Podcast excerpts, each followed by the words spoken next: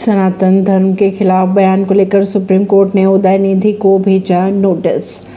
Supreme court ने सनातन धर्म के खिलाफ बयान को लेकर डीएम के नेता उदय निधि स्टॉलिन और तमिलनाडु सरकार को नोटिस भेजकर जवाब तलब किया।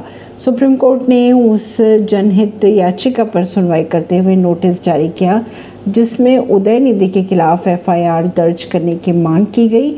उदय निधि ने सनातन धर्म की तुलना मलेरिया और डेंगू से की थी परवीन सिंह नई दिल्ली से